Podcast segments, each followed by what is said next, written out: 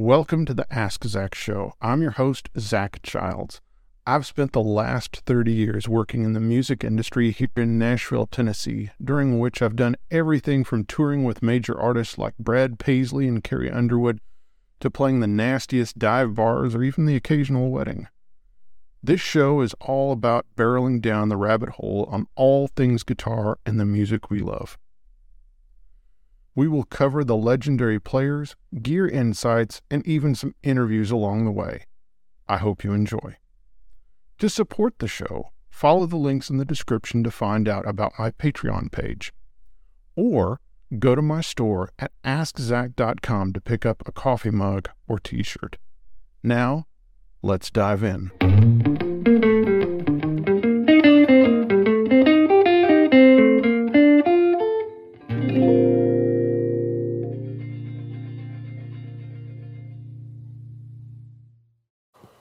Well, hello, friends, and welcome to Ask Zac. Today's Telecaster topic is top loading. This is uh, something I've been asked about for a while, and I really didn't have the guitar that could do it. Then I got further pressure from uh, my friend and, uh, you know, kind of guitar guru Joe Glaser. Joe Glaser said, You really need to do an episode on, on top loading. He said, I get a lot of questions about it and you really need to do it. And he said, I will even get you a bridge and I will drill it out so that you can, uh, you can have one instrument and you can string it both ways and you people can hear the difference. Well, a month or two after that, I got this new Danocaster, and guess what? Uh, this wasn't even something I requested. It has a bridge that's drilled for both methodologies. So it has string through, which it's not being strung that way, and it has the holes on the back lip of the bridge. Right here, you can see the colorful D'Addario uh, ball ends so that it can go top loading. So in this episode, you're going to get to hear the same guitar with the same uh, brand and gauge of strings. I'm going to use a D'Addario um, 9.5 through 44 NYXLs, a fresh set I might add, and you'll get to hear it both ways. And so you'll be able to hear the difference. And then I'm going to talk about the difference in feel. Also, I'm going to talk about what what changes here that uh, really affect the feel. Also, I'm going to talk about uh, the history of top loading. I'm going to go back to the late 50s with Fender and not only talk about them doing it, but why they did it and historically what came before that that uh, was top loading. Then I'm going to talk about what Fender has done uh, in the past, you know, couple decades where they've continued to do top loading off and on, and not just on signature models. And we're going to talk about some of the famous players, and uh, yeah, we're gonna we're gonna dive in deep on top loading today. All right, before we completely dive in, I need to thank my Patreon folks. Uh, they are what keeps the channel going, and I so appreciate them. So thank you. And if you love the channel and want to support it, check out Patreon. There is a link in the description. Also, if you're ever uh, going down the road and want to loosen your load or uh, something of that sort, uh, you can check out just about every, uh, actually every Ask Zac episode is now available uh, on podcast on Spotify, Apple Music, wherever you listen to a podcast. You can listen to Ask Zac there too. All right, so let's do this. So I'm going to play a, uh, a different riff and you're going to hear it both ways. So you're going to hear it, uh, you know, in one way and then the second. And so whichever with every riff, I'm going to play it string through and uh, top loading and I'm going to tell you which is which at the end, and then I'm going to talk about what's going on there and talk about the feel. All right, let's go. To keep this as scientific and as fair as possible, both examples, either top loading or string through, utilized a extremely fresh set of D'Addario NYXL 9, 5 through 44. This is my favorite set of strings. So uh, yeah, I literally put them on, stretched them in just enough to stay in tune, then recorded the clips, And then, of course, had to rip the strings off and then put another set on and uh, record with those.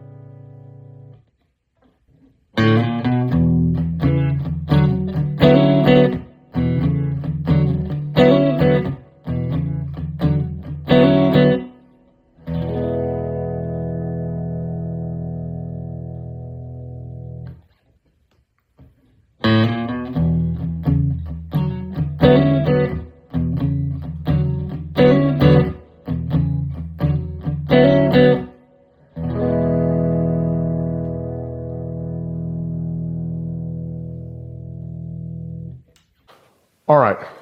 So in all three of the examples, or all six, I should say, I mean, you have three different riffs.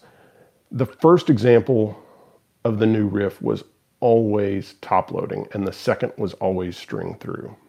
So there you have it. If you want to listen again, listen again. I don't hear a huge difference. Uh, there is a difference, but it's it's somewhat subtle.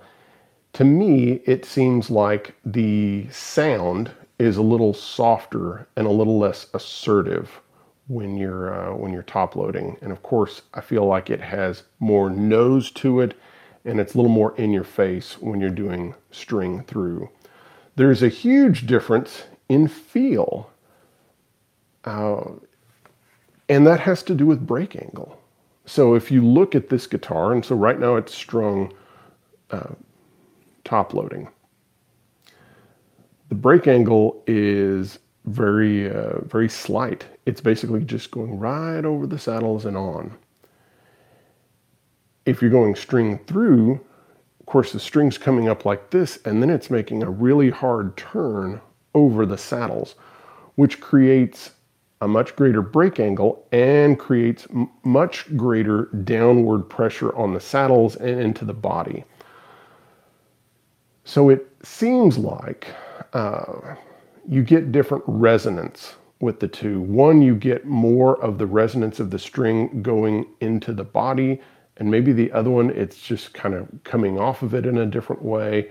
I don't have the uh, you know the technical expertise to tell you exactly what's going on scientifically, but it's definitely resonating differently with the two. And it to me it, it, it must have to do with the break angle because one, of course, is being mounted to the bridge and just going over the saddles. The other is going, of course, through the body, hard break angle, and then going through. As far as the feel, it uh, with the strings top loaded, it feels like the strings are kind of floating on the neck. It feels like they're not the strings are not really tamped down. With the strings going through the body, it feels much more like they're really tied down well and it feels stiffer. And that's the difference in feel. Top loading has less stiffness. Again, we're not going to use the word tension because people are going to freak out and think I'm talking about the tuning being different. It's not tension, it's stiffness. So you get much less stiffness with top loading. It's easier to bend the strings. The strings feel lighter and it's a nice thing. Uh, however, I prefer the uh, string through methodology, and I like having the uh, the stiffness there. But it is not a uh, a bad thing at all. And it is uh, a worthwhile pursuit to see if you can find an appropriate bridge that is drilled for both methods, because that way you could uh, check this out for yourself. Uh, bridge shouldn't be more than 50 to $100, and then you can find out for yourself which you like better on your guitar. All right, let's talk about the history. So, Fender in the fall of 1958 began top loading on Telecasters. Now, this didn't come out of nowhere. Uh, there is a precedence for this on other instruments that Fender made. The first would be the uh, Musicmaster and Duo Sonic. Those were budget instruments that Fender produced that were short scale necks they had uh, skinny widths at the nut for smaller hands, and they were, you know, they needed to be as budget friendly as possible, which means they need to be as cheaply to produce as possible.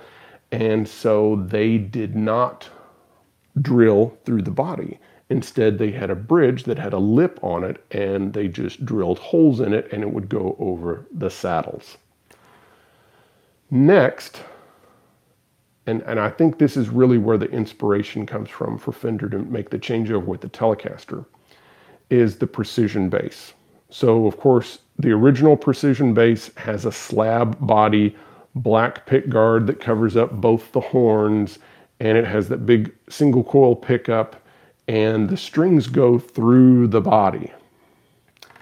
Uh, of course, the bass uh, changes over in 54, 55, where it gets contours but it keeps the double pick guards and it keeps going through the body. But in 1957, we get the change to the precision bass to what everybody thinks of as a precision bass, which is, the, of course, the double cutaway contoured body with the pick guard that's more like a Stratocaster. And you get the changeover to a bridge that is top loading and the instrument becomes more popular and sells better and that becomes the classic precision bass that we all know and love. I mean most people don't think of the early style P bass as the precision bass. They'll you know they'll call it you know 51 or you know early or even call it tele bass which of course when they reissued it in the late 60s that's what it was called. But uh, that's really I believe the precedence for this. So they had greater success with the P bass going top loading. And by top loading, you are saving money because you don't have to put in string ferrules here. So that's, uh, you know, that's hardware that doesn't have to be produced or ordered. Also, you don't have to drill through the body, which is problematic and can be done badly. And I've seen it done badly on 50s Telecasters. I've seen a lot of them that if you look, the string ferrules are kind of offset and they're really funky looking. I've even even on a broadcaster that a buddy of mine has, one of them is just sticking up like almost an eighth of an inch higher than the rest of them. And I think this comes from them drilling from the top and at times the drill bit going sideways or something, you know, going off. And so then you end up with a hole on the other end that doesn't line up with the other ones. And so they would put the string ferrules in, and the string could still go through and it would come out correctly through the bridge. It just didn't look right. So think about Fender has had success with the P bass going top loading, and then they think, well, this is a way in which we get to eliminate uh, a difficult process not horribly difficult, but one that sometimes goes awry. And we can keep selling the Telecaster for the same price and we can save a little money. And frankly, Leo was always into saving a buck. So they produced the Telecaster with a top loading bridge in late 1958. It does not go over well. Uh, there is pretty immediate uh, requests from uh, dealers and players to, uh, to change it back. So by late 1959, they make the change. Of course, you still see top loading bridges for a while, but they are also you know, drilled out for through the body. So you'll find factory original 1960, even into 61 uh, Telecasters and Esquires that have string ferrules on the back, you know, for you to string it the normal way, but then they also have the holes here for top loading. And that's that they had top loading bridges that of course they weren't going to throw them away despite, you know, dealers and, you know, and, and players not liking them. So it's like, it's no big deal. They just have these little extra holes back there. And then they, uh, they drilled them through to, uh, to be stringed through also. Fender brought back top loading in the 1980s for the exact same reason to save money. This was always, top loading has always been done to save money. It has never been about tone, it has always been about saving a buck. So in the early 1980s, when Fender USA, still under the CBS ownership, was struggling against the onslaught of uh, Tokai's Fernandes and all the Japanese made instruments that were amazing, uh, they, they were trying to cut corners and make a cheaper American made Telecaster and Stratocaster. And so they came out with the standard series, not the American standard series. That's later, that's later in the 80s in 86 and 87. Now, this is around 1983. They came out with the standard series. And so the Telecaster lost its through body stringing and went to top loading. The Strat lost its you know output jack and it went onto the pick guard and then it got a really bad tremolo system vibrato system uh, the series was not successful and it ended up going away. And when the American Standard came out under you know the Bill Schultz era Fender, that uh, when when he and a group of investors bought the company in 1985, the uh, of course the 52 reissue Telly and the American Standard Telly, all those were string through. There were Japanese instruments made during this period of time that were also uh, top loading. And that's because they were based on the 83 standard guitars made in the USA. So, in fact, I had a black Squier Telecaster that was made in 1986 that was a top loader, and it looked identical to a, uh, a Fender standard Telecaster from 83, except it was, uh, well, it was black with a white pickguard and it had the, uh, you know, sealed machine heads and all that jazz.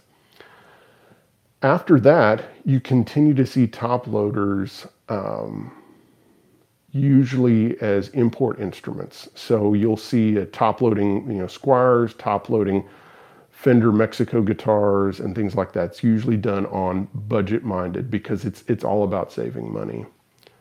There have been signature models such as the Jim Campilongo uh, Telecaster and the Jimmy Page Dragon guitar, of course, was a top loader also.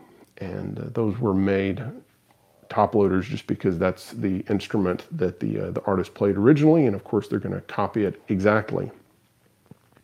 Let's talk about some of the players. Of course, I've already mentioned the, uh, the really the, the most important ones. And uh, my favorite is Jim Campilongo.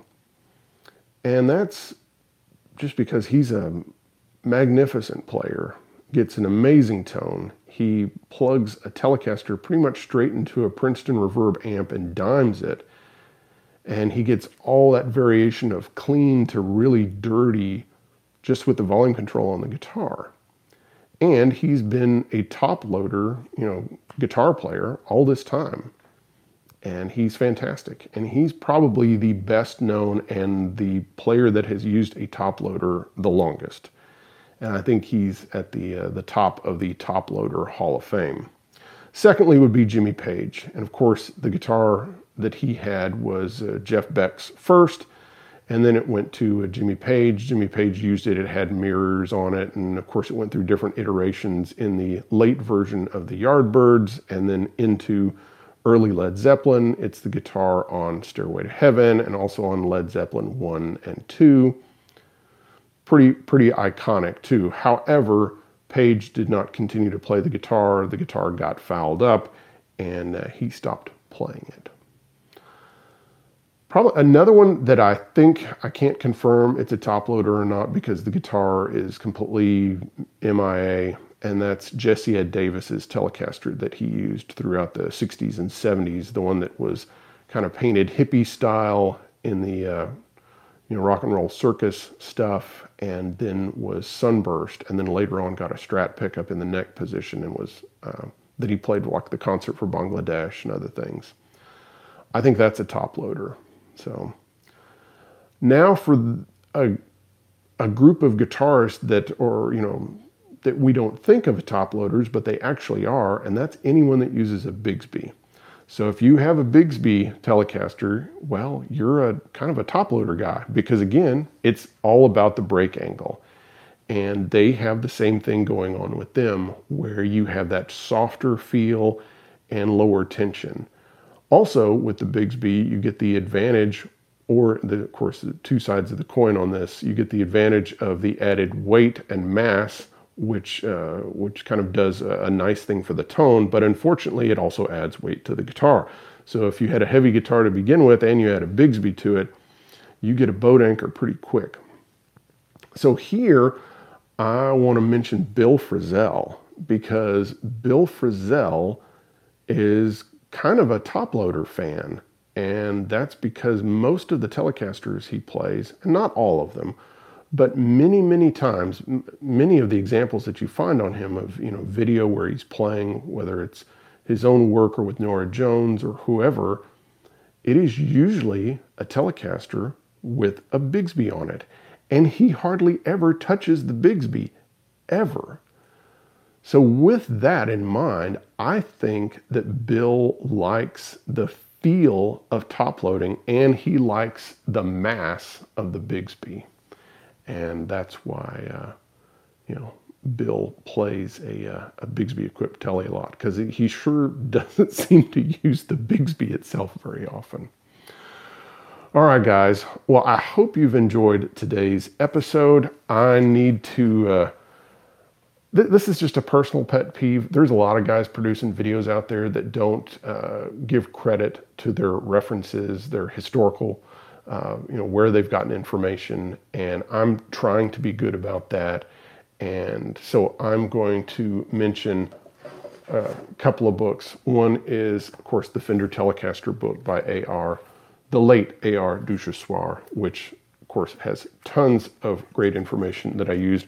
Also, Fender The Golden Years, and uh, let's see, Fender The Sound Heard around the World. So those were uh, important in my historical research.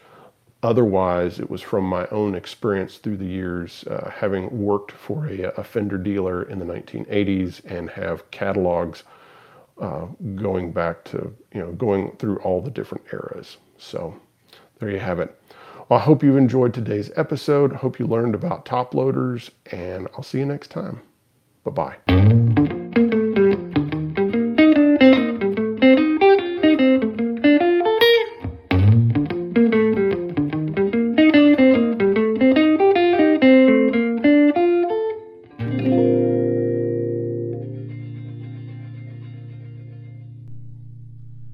Thanks for listening to the Ask Zac podcast.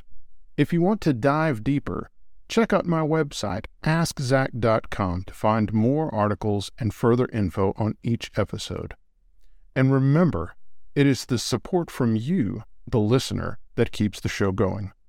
Thank you, friends.